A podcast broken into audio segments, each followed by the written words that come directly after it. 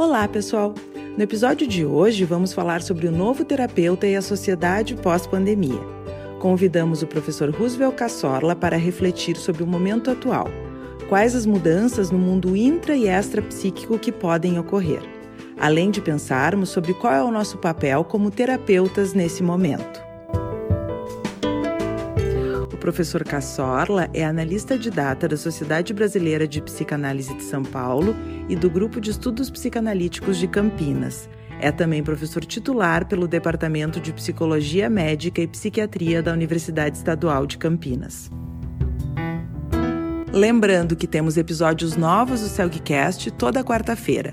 Não deixe de nos seguir no Spotify e siga o Celg no Facebook e no Instagram. Lembrando também que quinzenalmente, às quintas-feiras, às 21 horas, estão ocorrendo as lives do CELG. Acompanhe.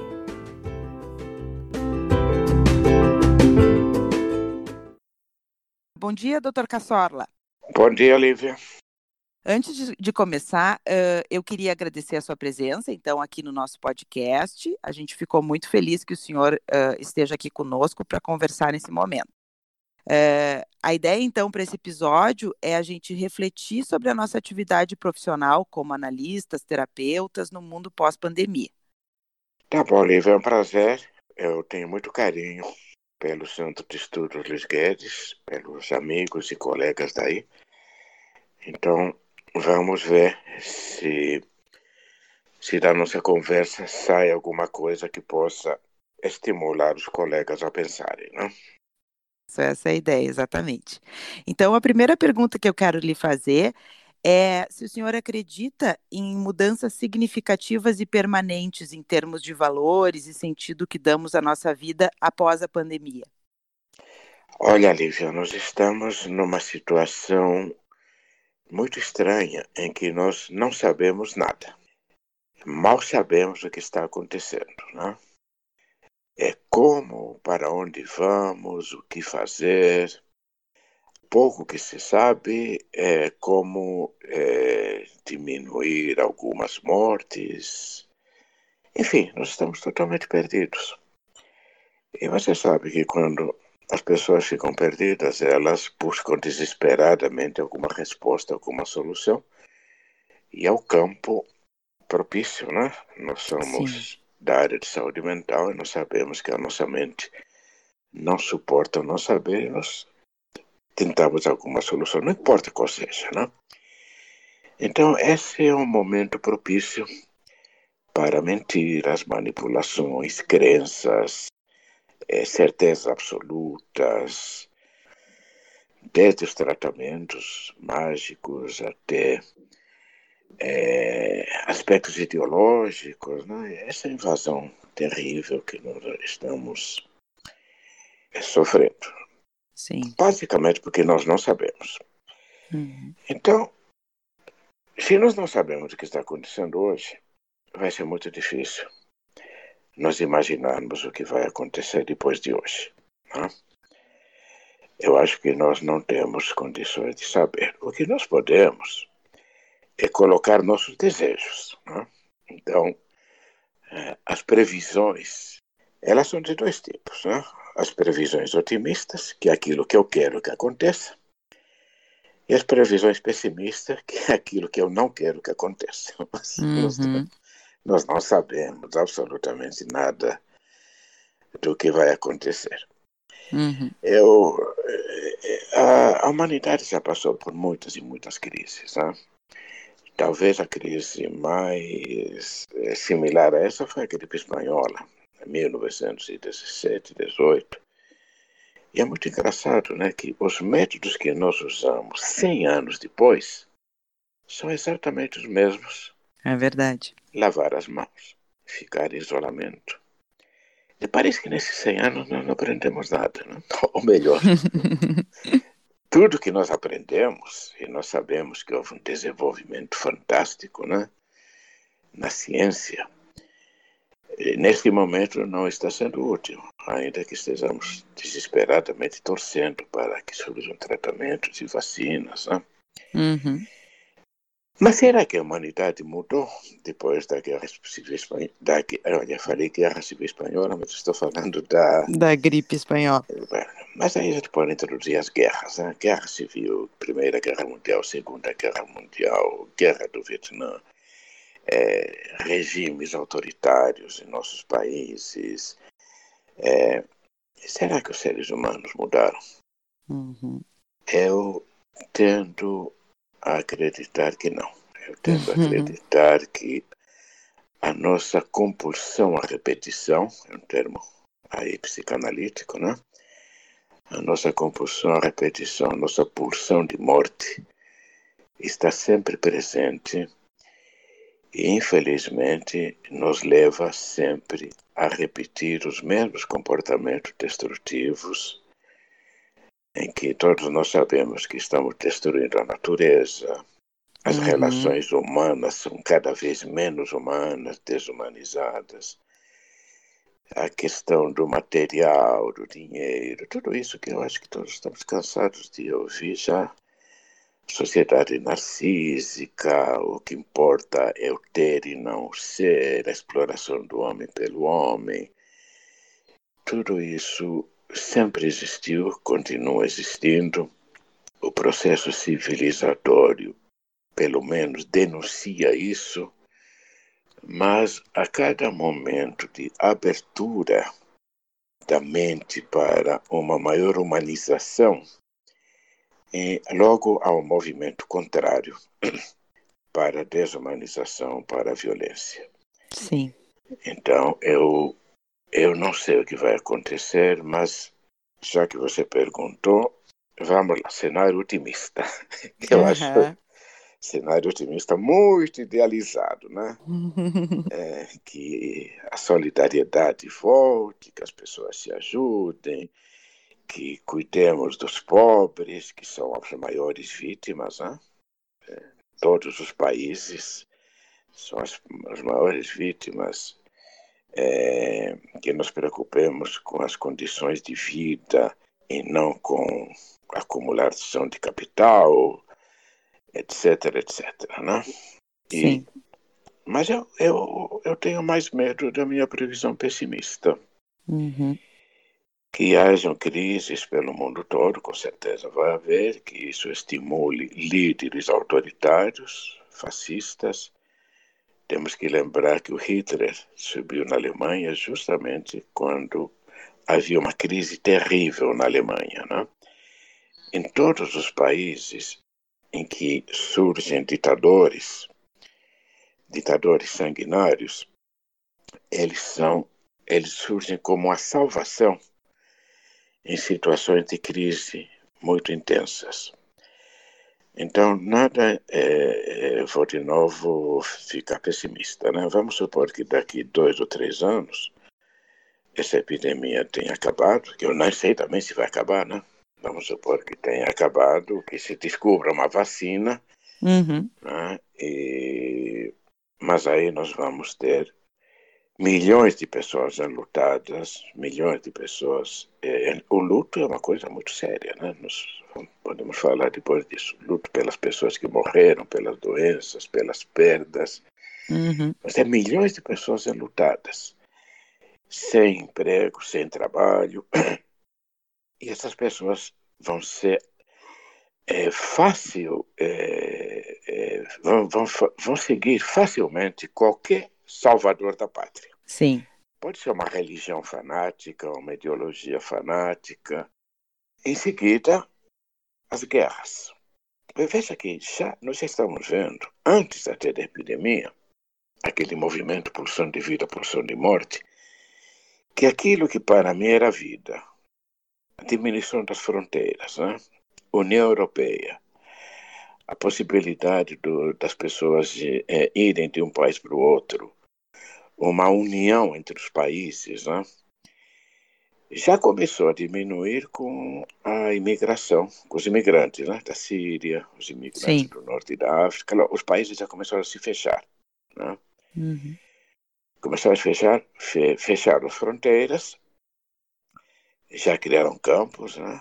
e de refugiados e começou a disputa entre os países é, quem era que ia ficar com os refugiados e assim por diante. Então, com esta epidemia, as fronteiras estão se fechando de novo. Os nacionalismos estão sendo exacerbados. É, eu não sou político, não, não, não, é minha área, mas como cidadão, né, a, eleição do Trump, por exemplo, e de outros é, govern, é, governantes anti-globalização, uhum. que está ocorrendo no mundo todo, mostra, à medida que as fronteiras vão sendo fechadas, é, começa aquela coisa da pátria, do orgulho. Então, o, que, o vizinho de lá é meu inimigo. Bom, eu vou resumir. Vocês já perceberam que eu falo muito. Então, a, em resumo, se nós temos populações marginalizadas, desesperadas, com líderes autoritários, vocês sabem que um líder autoritário ele precisa de inimigos. Então não é complicado um líder autoritário resolver que a causa de toda a nossa desgraça é o nosso vizinho, a Argentina, por exemplo. Podemos fazer uma uhum. guerra contra a Argentina. Uhum. Ou mais provável, uma guerra dentro do país, uma guerra civil.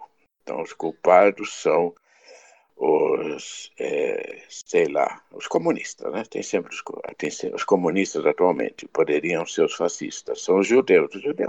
Judeu é ótimo, né? Porque já, já tem uma tradição, né?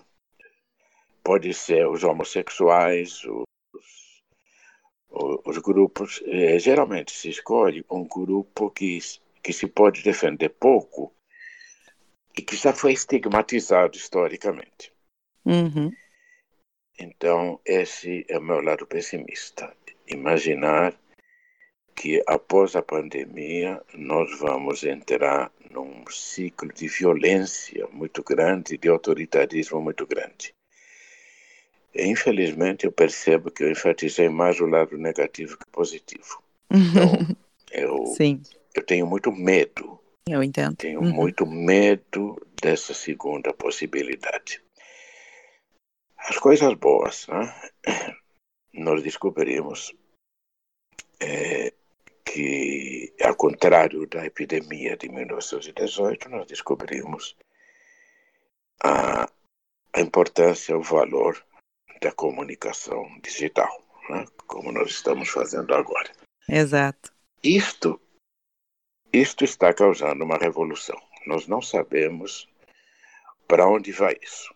Do ponto de vista positivo, é claro que a comunicação se ampliou, nós podemos trabalhar home office, uhum. é, nós podemos fazer muitas coisas através da tecnologia. Comunicarmos com pessoas no mundo todo, né? Esse uhum. é o lado uhum. positivo. O lado negativo da tecnologia, todos vocês sabem, né?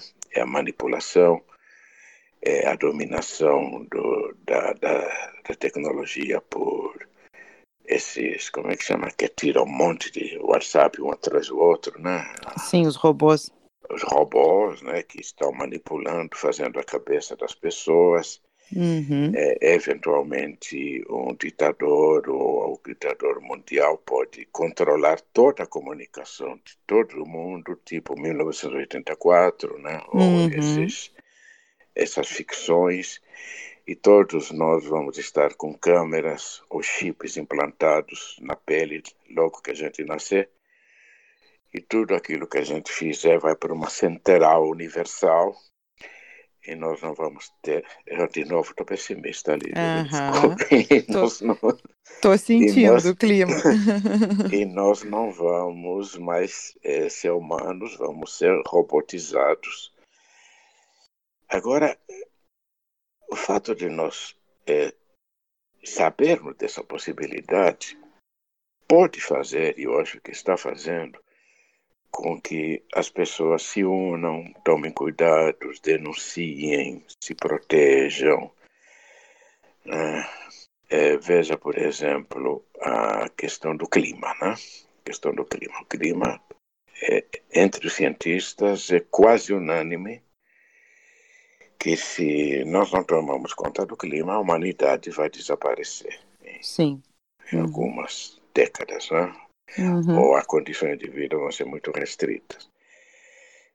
Há movimentos né, em defesa do clima, mas a porção de morte, há movimentos que tentam anular tudo isso. Então, em resumo, eu não tenho uma resposta para você, ah, Uhum. mas nós temos que ficar muito alertas para eh, combater tudo aquilo que está do lado da morte. E nós não vamos combater isso se nós não tivermos muito conhecimento, porque não vai ser quem grita mais que vai vencer a luta.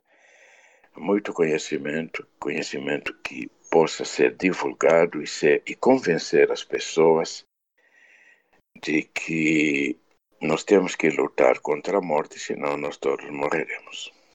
Essa pode ser uma diferença, né, de 1918, ainda que tenha muitas semelhanças. Eu acho que é essa, esse poder que as pessoas têm pela comunicação e pela informação pode ajudar, né? Pode ajudar o lado otimista. É, mas também tem o lado pessimista, né? Mas também tem o lado pessimista. Tudo isso pode ser manipulado. Porque, como diz, acho que diziam, o famoso estudioso da guerra, me fugiu o nome agora, dizia, a primeira vítima da guerra é sempre a verdade. Aham. Então, nós estamos em guerras e aí começam as mentiras. E o Sim. pior, e aí voltando à psicanálise ou à nossa área de trabalho, né? Uhum. É, a nossa mente tem uma facilidade imensa de acreditar em mentiras, se forem mentiras que nos trazem algum alívio e nós, e, e nós não precisamos enfrentar problemas. Não temos problema para resolver, porque alguém já disse uma mentira e o assunto está resolvido. Ou então, o caminho para resolver aquilo já está criado. Então, vamos atrás. Né? Nesse terreno de, de tanta incerteza, né? Alguém que, que brada uma verdade com muita convicção fornece um alívio, né? E aí muita gente se agarra.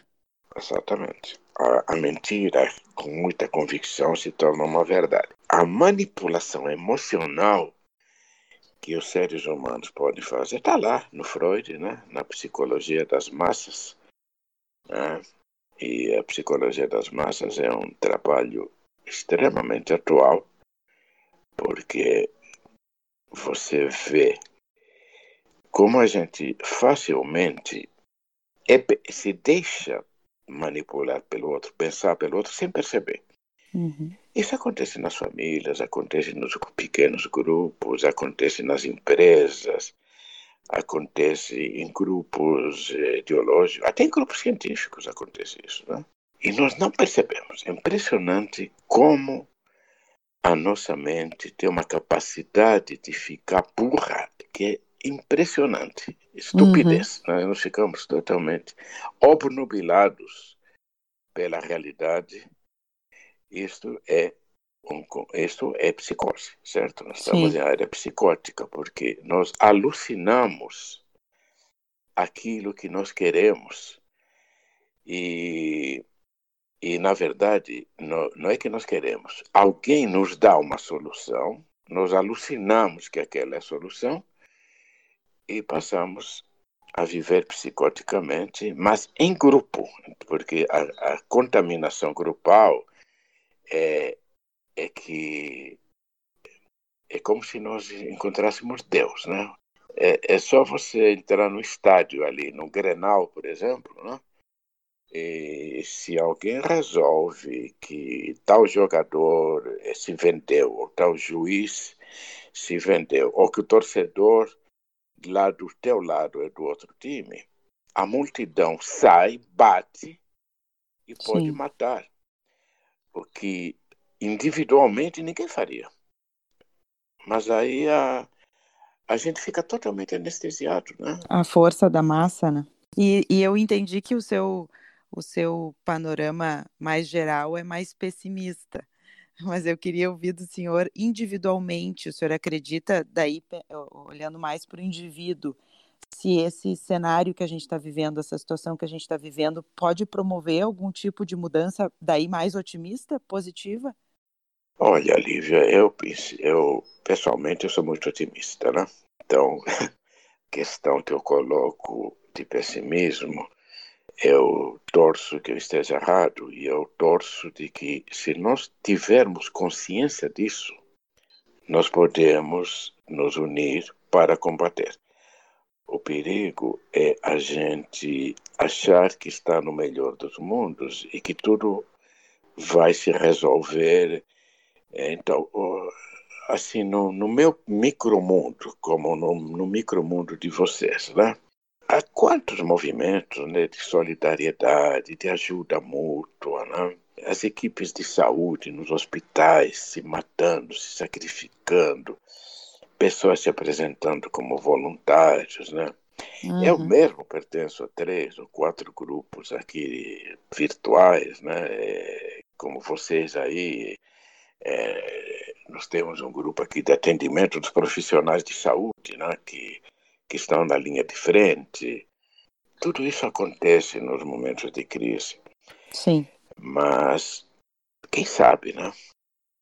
Algumas dessas pessoas poderão continuar assim depois da crise, poderão se unir, poderemos usar de uma forma mais produtiva as redes sociais, né? poderemos escolher melhor as pessoas que nos governam, mas é, não sei, eu Sim. acho que a pulsão de morte está sempre por ali. Uhum. Né? Uhum. E ah, pensando. Veja no... só, só, hum. só, mais uma coisinha. Claro, claro, Veja o que está acontecendo com as famílias que estão, é, que estão em quarentena. Né? O lado positivo, né? já que estou enfatizando o negativo. Os pais começam a conviver mais com seus filhos. Né? Nunca ficaram tanto tempo com as crianças. As crianças começam a conhecer seus pais, ouvem histórias, ouvem histórias das gerações anteriores, brincam, queriam limpam a casa, vão cozinhar juntos, né? Então, esse é um crescimento imenso. Mas, ao mesmo tempo, nessas famílias, ou outras famílias, está havendo muita violência, né? As crianças apanham, violência contra a mulher, uso de bebida, drogas. É, não sei se vocês sabem que o a, a, as delegacias de mulheres estão recebendo em torno de 100% maiores queixas. Né? Sim, sim. Então, é, como, de novo, né? algumas pessoas vão aproveitar muito isso para se desenvolver emocionalmente, para repensarem a vida. Uhum. Outras pessoas vão revelar o pior de si. Exato. E talvez a grande maioria das pessoas vai depois voltar mais ou menos ao que era antes, com pequenas modificações para mais ou para menos. É uma, é uma hipótese, né? Aham, mas concordo com a sua hipótese, acho que é por aí mesmo. E, e pensando no nosso papel como terapeuta, uh, o que, que o senhor acredita que a gente possa fazer, assim, qual é a nossa... no que, que a gente pode ajudar nesse momento? Como terapeuta, a gente continua trabalhando, tratando das pessoas, cada um usando sua personalidade, seus métodos. E nós vamos ajudar pessoas. Hoje vamos poder ajudar pessoas traumatizadas, pessoas que estão revivendo traumas, situações de realidade eh, muito intensas que estão atingindo a mente. Mas, eh, como terapeutas, é isso, mas nós somos terapeutas e somos cidadãos. Uhum. Como cidadãos, nós podemos e temos que participar da, da, da sociedade, né? disseminando tudo aquilo em que nós acreditamos. E imagino que todos nós que trabalhamos como terapeutas estamos do lado da vida e temos mais, mais condições de mostrar, é, falar, escrever, e, não só para os nossos pares, mas para toda a sociedade. Por exemplo, o que é fanatismo? O que, que faz com que as pessoas parem de pensar? Como funciona isso? Né? como a, as pessoas é, ficam é, estupidificadas frente a um sujeito berrando as, as coisas mais absurdas ou aquele sujeito que fala na televisão, eu mando, é a minha verdade, todos têm que acreditar em mim. As pessoas começam a acreditar nessa pessoa. Né? Não sei se nós vamos ter muito poder, mas cada um de nós, nós profissionais como formiguinhas, temos que estar sempre presentes, denunciando. Vocês aí, gaúchos, são é, dos profissionais mais queridos né, e mais avançados na interação com o social. Né? Eu tenho uma uhum. admiração muito grande por vocês que estão sempre né, na, na, na, nos congressos, nas palestras, em contato com a comunidade, na rádio e televisão, é, fazendo isso. Agora, o lado pessimista. Uhum. Você, você, não devia uhum. ter me entrevistado hoje, né, Lívia? Esse é o momento, é isso, é isso aí. o lado pessimista. Comumente, nós falamos para as mesmas pessoas. Sim. Nós falamos é para os nossos pares, né? Para uma bolha. Assim como, assim como as pessoas que estão do lado, vamos chamar do outro lado, que eu vou chamar arrogantemente da morte, né? Porque eu estou do lado da vida, eles estão do lado da morte, eles ser uhum. ao contrário mas é, eles também atingem as mesmas pessoas. Então, nós estamos num mundo polarizado, e não é só no Brasil, é no mundo todo, não? Uhum. em que a gente ouve e lê e vai atrás dos canais, né, do YouTube, da, do Instagram, daquelas pessoas que pensam igualzinho a mim. E aquele que pensa diferente de mim, eu não vejo. Então, nós temos um grande desafio que nós, como terapeutas, talvez unidos ao pessoal de outras áreas, né? pessoal da comunicação, pessoal do direito, pessoal da sociologia, pessoal de, enfim, as pessoas que conhecem, que lidam com seres humanos, como quebrar essa barreira e a gente poder comunicar-se com aquelas uhum. pessoas que discordam de nós e nós podemos discordar delas e nós podemos é, fertilizar as diferenças porque o que se perdeu o que está se perdendo sempre existiu isso mas está mais evidente atualmente é que se perdeu a noção do outro, da alteridade, né? Uhum. O outro é diferente de mim, eu sou e, e ele, eu sou diferente dele. Uhum. Mas como seria bom se os diferentes pudessem trocar ideias, não para ficar iguais, uhum. uhum. mas para que das diferenças surja alguma coisa em comum que uhum. possa ser boa para ambos, né? Isso... E como, como fazer isso assim? Como se comunicar? Como conseguir chegar em alguém que pensa tão diferente? Esse que é o problema. Eu não sei. Uhum. Eu não é sei. Uhum. Em termos individuais é mais fácil, né? Eu Sim, posso, que, vamos exemplo, pensar então em termos individuais. Eu posso meio. É, é, que tem que haver um mínimo de abertura, né? Sim, sim. Se a pessoa me rotula que eu sou X e X é, é ruim, é malvado, né? Uhum. Lembra do, do, Freud, né? Tudo que é bom a gente expulsa, né? Uhum. E tudo que, tudo que é bom a gente vomita, tudo que é ruim a gente engole. Então, não dá tempo até da pessoa, antes de, de eu me aproximar da pessoa que ela já me expulsou, né? Sim. É, talvez você tenha razão, né? Neste momento de crise, pode ser que haja grupos que possam ficar mais abertos para escutarem outros grupos que nunca escutariam.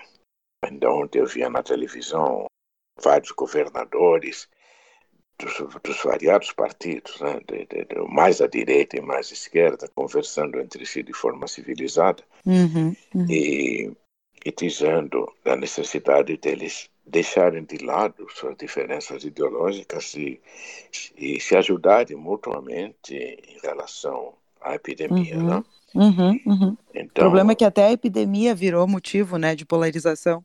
Exatamente. Então, uh, nós vamos ter quem usa a epidemia é, de uma forma negativa, mas há pessoas que estão uhum. usando a epidemia para se unirem. A esquerda, o centro, a direita, todos uhum. aqueles que acreditamos na democracia, não importa uhum. de que lado do espectro nós estamos. Então, uhum. havia algo em comum, que era o apreço pela democracia. Né? Então, tomara. E, e partindo para uma, fazendo uma pergunta um pouquinho mais pessoal, uh, o senhor considera que algo mudou uh, em ti desde o início dessa crise ou não?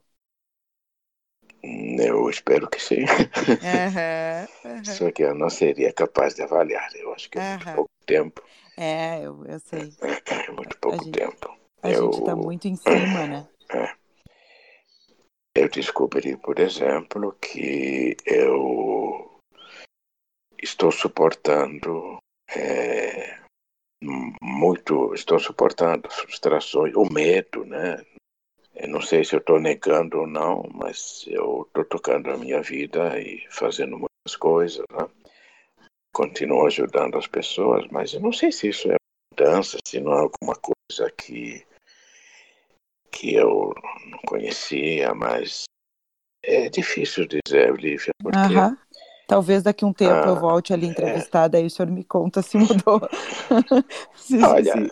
sinceramente, eu não acredito muito que que nós mudemos muito uhum. rapidamente por circunstâncias externas. Porque nós que somos, trabalhamos é, com psicanálise, uhum. nós temos uma grande vantagem que a cada sessão de análise que nós fazemos com nossos pacientes, nós mudamos. Sim. Porque os, o, o nosso trabalho é um trabalho extremamente gratificante, porque uhum nós mudamos tanto quanto pacientes, às vezes até mais que pacientes, né? Uhum, eu uhum. até brinco que as, eu já falei isso em outros. Eu brinco que há sessões em que às vezes a gente acha que deveria pagar o paciente em vez dele pagar para a gente. É verdade. Então, os pacientes que estão passando por situações insólitas, né? diferentes, uhum eles têm me ensinado muito. Né? Sim. Então, o senhor tem atendido, tem feito atendimentos online? Sim, sim. Todos os atendimentos online. Tenho trabalhado muito, talvez até mais do que antes, né? Uhum. E... A gente há, já fez... Há um aprendizado uhum. imenso, né? Que não, não sei se cabe aqui, né? Acho que uhum. no, no futuro vão surgir um monte de artigos sobre o atendimento online. Que... Sim, isso que eu ia lhe perguntar. A gente já fez até um episódio sobre isso, mas eu queria aproveitar para lhe perguntar como é que está sendo a sua experiência nesse sentido. Olha, fantástica, né? Uhum. Eu acho que eu nunca fui muito contra, não. Eu sempre achava que era um instrumento interessante, mas eu só usava para supervisões, né? Uhum. De pessoas de outros estados e outros países, ou para alguns pacientes que eu conhecia já, né?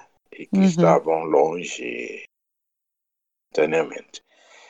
Mas agora que eu estou atendendo todas as pessoas, há algumas perdas, né? Tridimensionalidade, as emoções, cheio, aquela coisa toda. Mas surgem coisas tão inusitadas, tão insólitas, que não surgiriam se não fosse o, ser online. Né? Uhum. Eu não sei, eu sei que você já, já tem um episódio sobre isso. Mas, por favor. estender. por favor, Mas é gostaria muito, bonito, muito de ouvir. Por exemplo, você atender uma pessoa que, cujo cachorro está ali.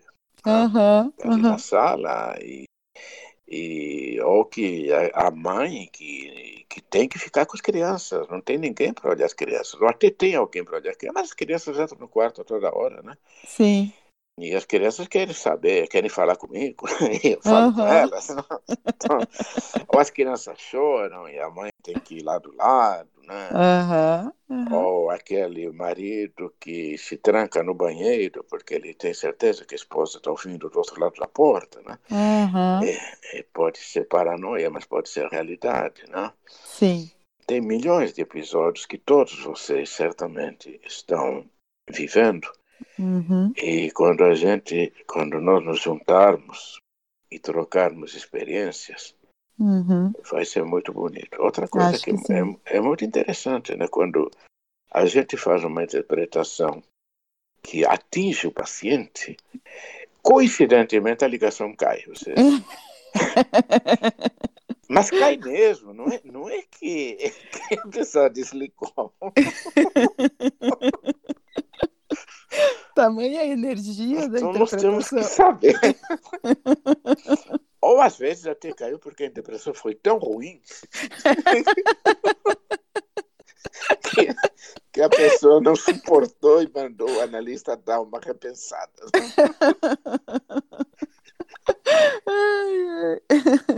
Mas eu acho que sim, eu acho que é, é, tá sendo muito bonito, né? E muito útil, né?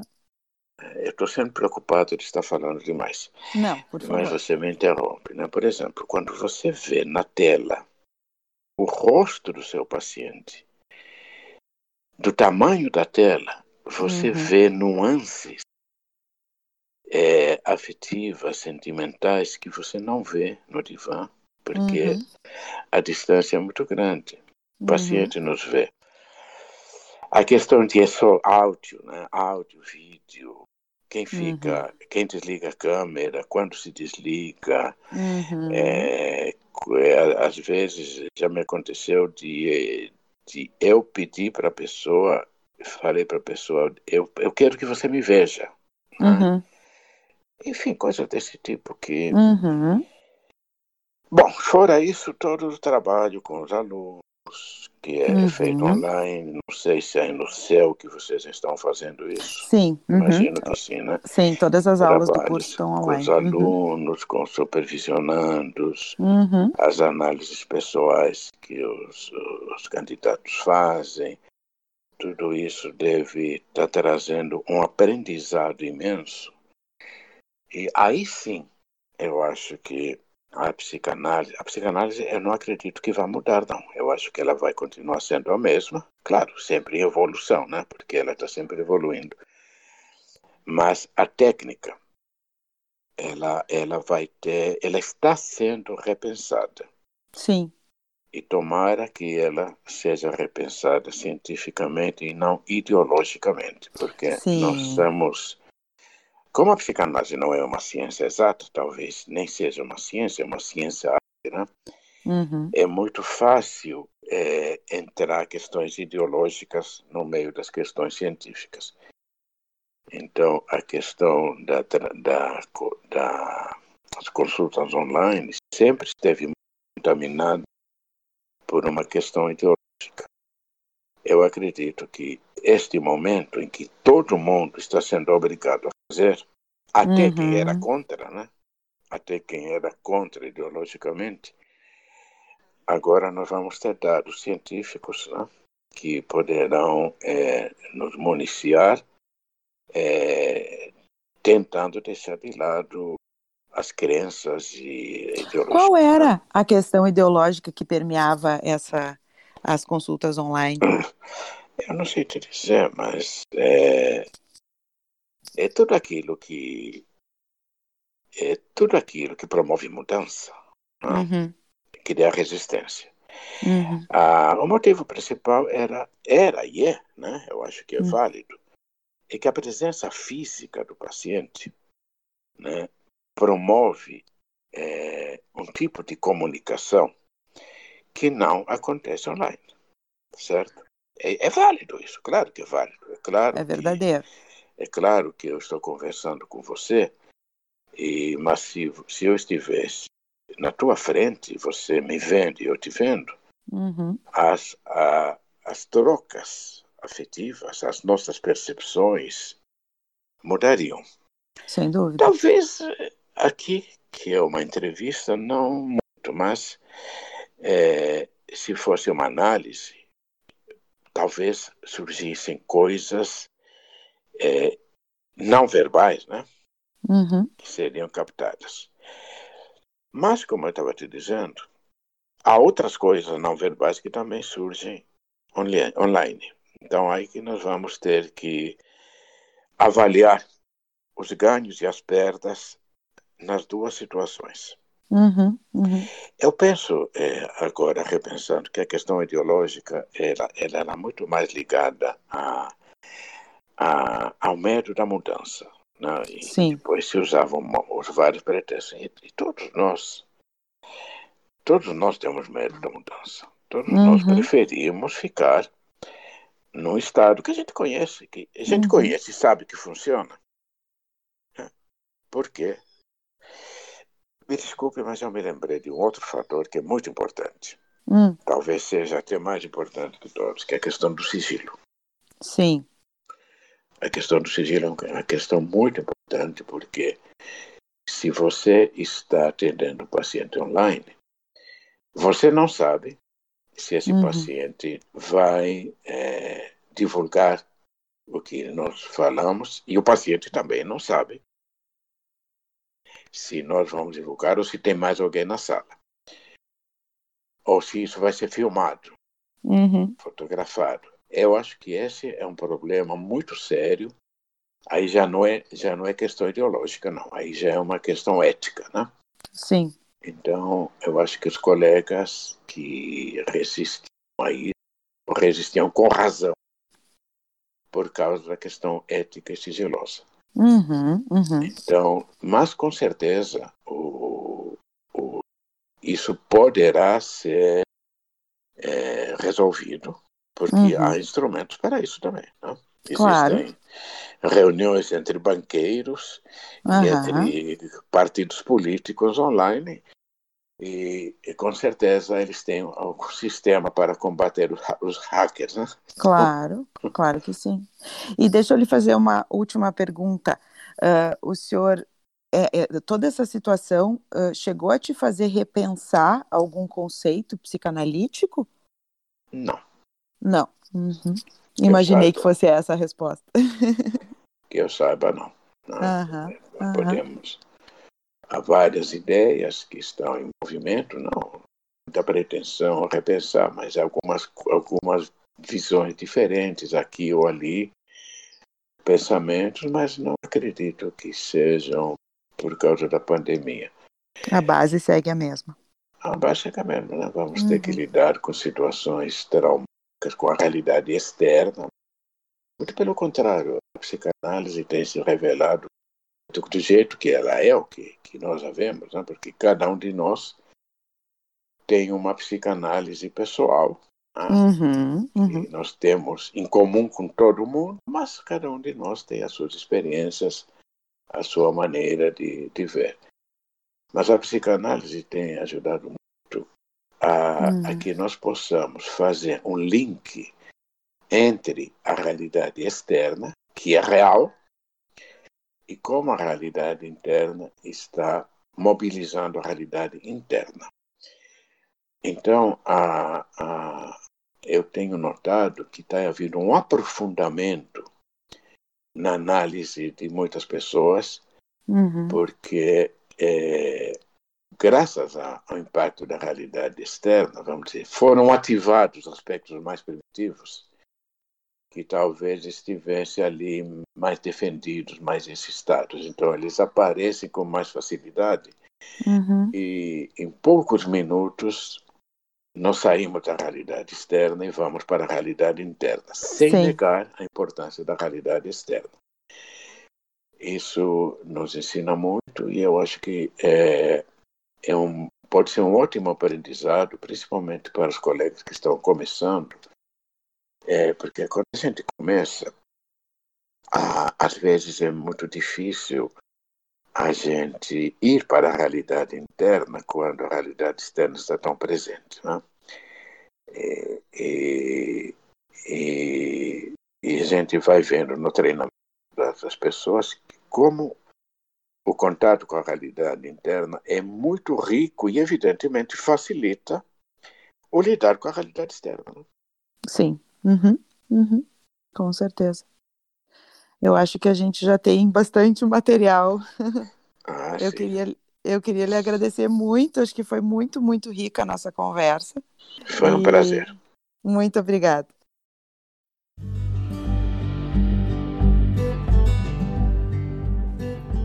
Eu queria agradecer mais uma vez ao professor Cassorla pela maravilhosa entrevista e agradecer também à doutora Patrícia Lago, que colaborou conosco nesse episódio. O CELGcast é uma produção minha e dos psiquiatras Daniel Spritzer e Marco Sima. Eu lembro a vocês também da campanha Saúde com Virtude do CELG, que é uma forma de promover o engajamento social nesse momento tão importante. E no próximo episódio, nós vamos entrevistar o professor Flávio Kapczynski. Espero vocês na próxima quarta-feira.